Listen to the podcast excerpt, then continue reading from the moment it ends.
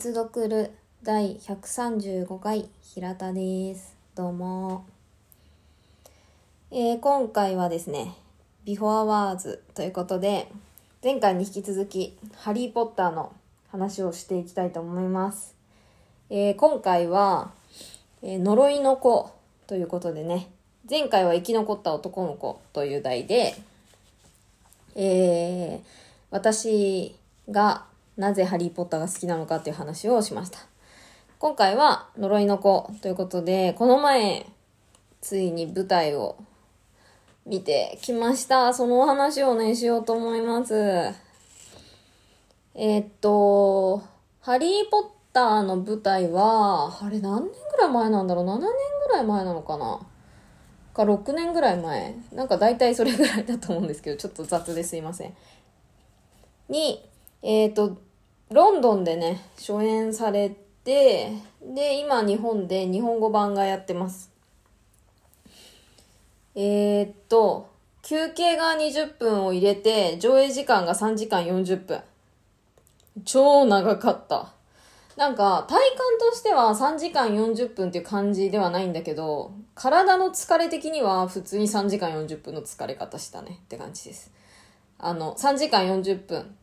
座ってた体の疲れ方って感じ。なんだけど、感じとしては、私は全然すぐだったかな。でもどうなのかな？これはなんか、私がすごい原作を知ってるというか、前提知識がめちゃくちゃある方だと思うので、そうなると結構、うーん、なんていうのかな、聞きやす、あのー見やすいというか、なんかいろんな登場人物の名前とかがセリフで出てきたりとかもするので、そういう点でも楽しめますが、初めて見る人とか、映画しか見てなくて、しかも映画もまあ一周したかなぐらいっていう人とかだと、ちょっとわかんないっていうか、長、長いと感じる人もいるかなという感じもした。って感じですね。で、私はですね、原作は全く読んでませんでした。あの、舞台版の。この、ハリーポッターと呪いの子は、脚本しかなくて、スクリプトしかなくて、で、それは JK ローリングと、あと他の、二人ぐらいかな？か一人？二人の、あの、なんか脚本家の人たちで書いてるんですけど、ローリングを含めた。で、その脚本が英語版出てて、英語版は持ってるんですけど、読んではいませんでした。えーっと、うん。で、日本語版もある。で、日本語版は持ってないです、私は。で、まあなんで読んでなかったかっていうと、まあ買った当時あまり英語ができなかったっていうのとそもそも。あの、英語版が読む、ん英語で本を読むほどの英語力は全然なかった。本当に。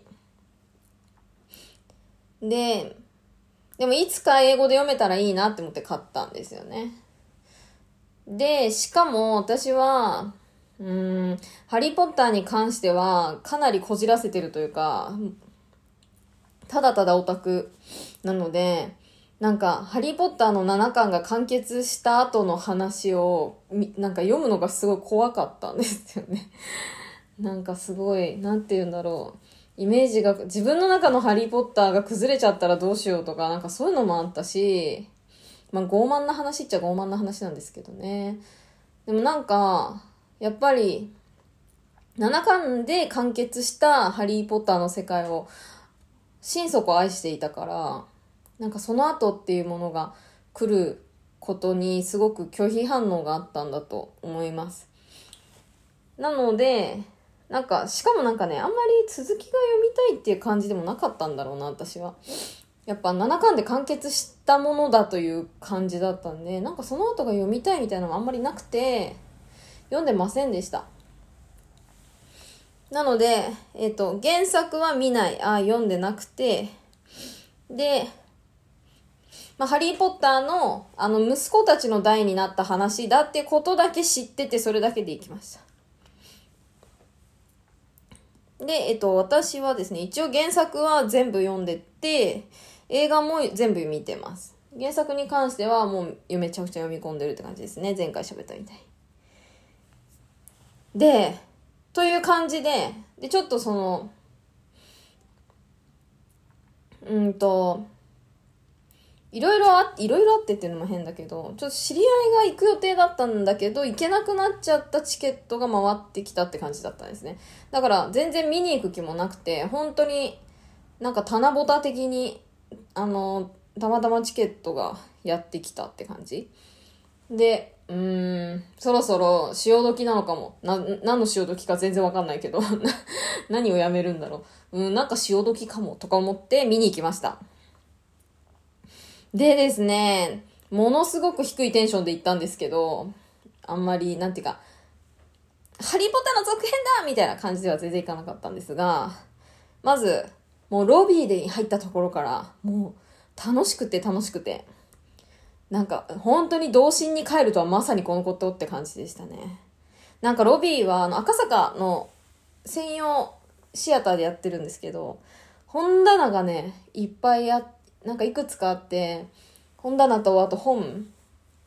で、その使われ方がすごい良かったの。なんかね、あの、その日の舞台の出演者の人たちとかも、本の背表、背表紙ってか、本のあれは背か。背に名前が書いてあって、その本が並んでるみたいな感じになってたりとかで、まず本がいっぱいあったので、もう私はそれだけでテンションがぶち上がって、そっからいっぱい写真を撮りました。で、で、まあ実際舞台が始まると、私この、まずね、そもそも私このサントラを作ってる、あの、アーティスト、イモゲンヒープだったかな？が、子供の頃からめちゃくちゃ好きで、そのハリーポッターにハマったちょっと後ぐらい。イモゲンヒープはイギリスのアーティストなんですけど、あの、子供の頃に聞いてたラジオで流れてきてハマったんですね。で、その彼女がサウントラを作ってるっていうのは知ってて、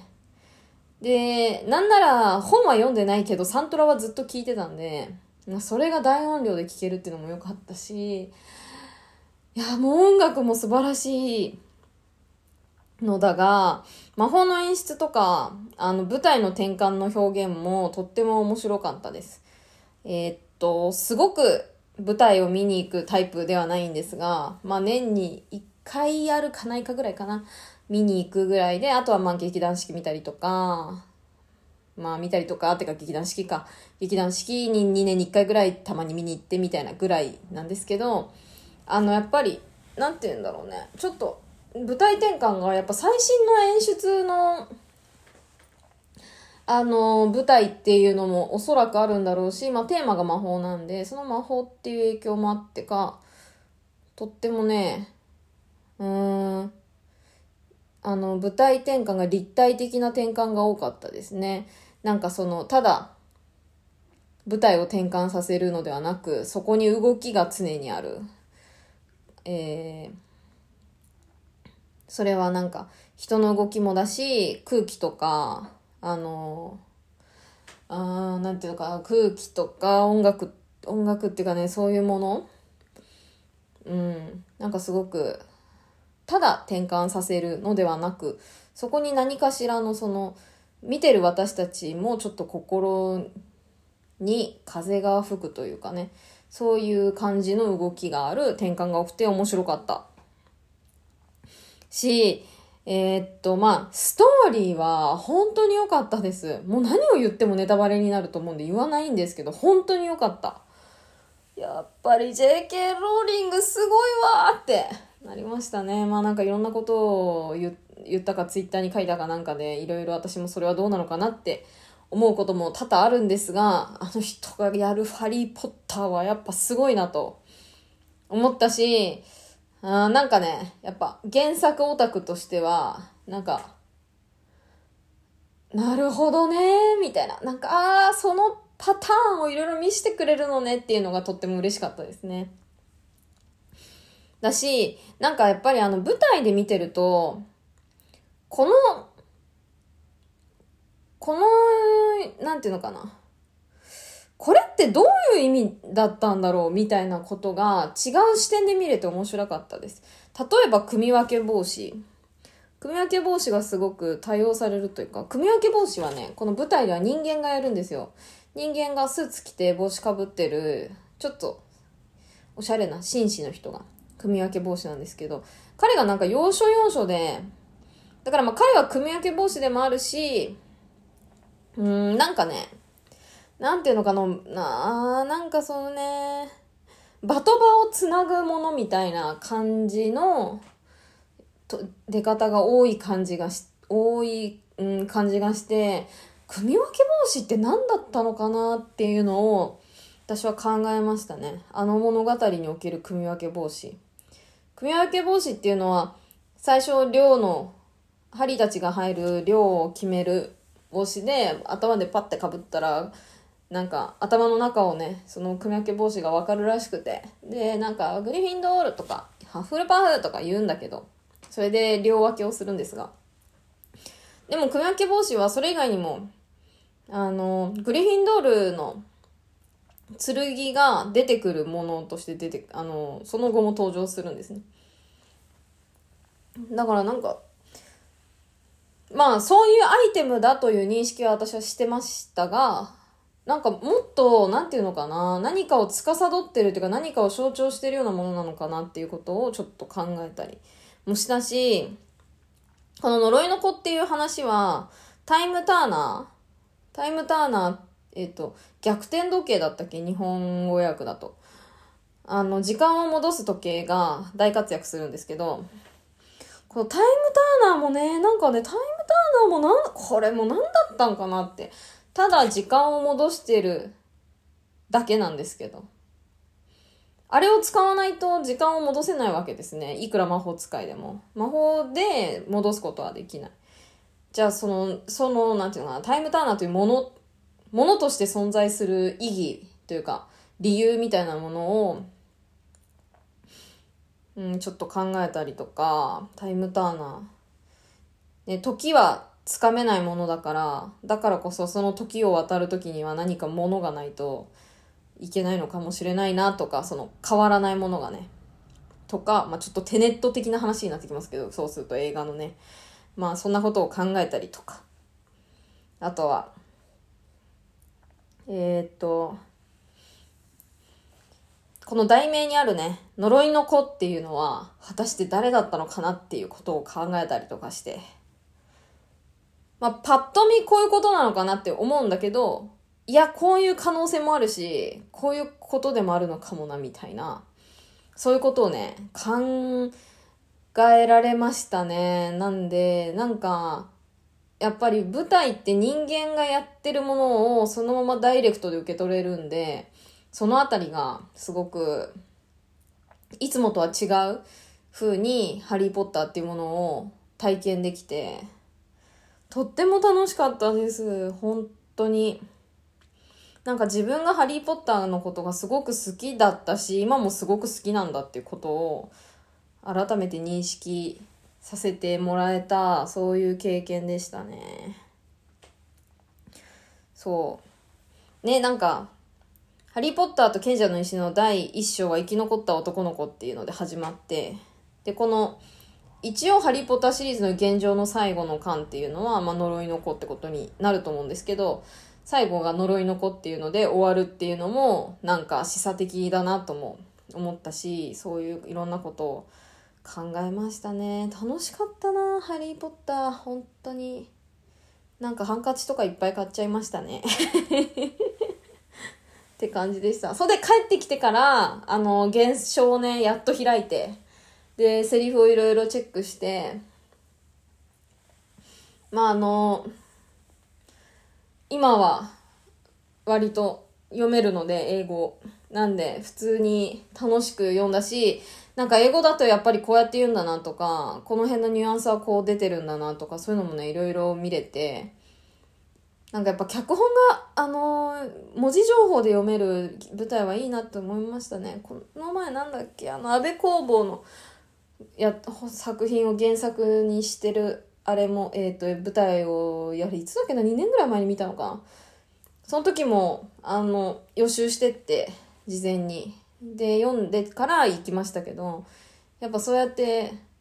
ねあの私は結構文字情報でゆっくりじっくり考えたいタイプなんでその舞台を見た後に英語版っていうかね、その、原書を読めるっていうのも幸せな時間、もここまで含めて幸せな時間だなと思った次第です。はい。という感じでね、今回は舞台、ハリーポッターと呪いの子の話をしたんですが、で、まあ、この辺を、この辺りを、えー、っと、前座としてね、来週からハリーポッターと賢者の石を読んでいきたいと思います。うん、なんか、いろいろ考えつつもあまり考えすぎず、楽しくね、魔法みたいに楽しくでもちゃんと ちゃんとやらないとね、魔法ちゃんとかかんないから。そう。だから、もうやっていきたいなと思っております。はい。では、次回に続きます。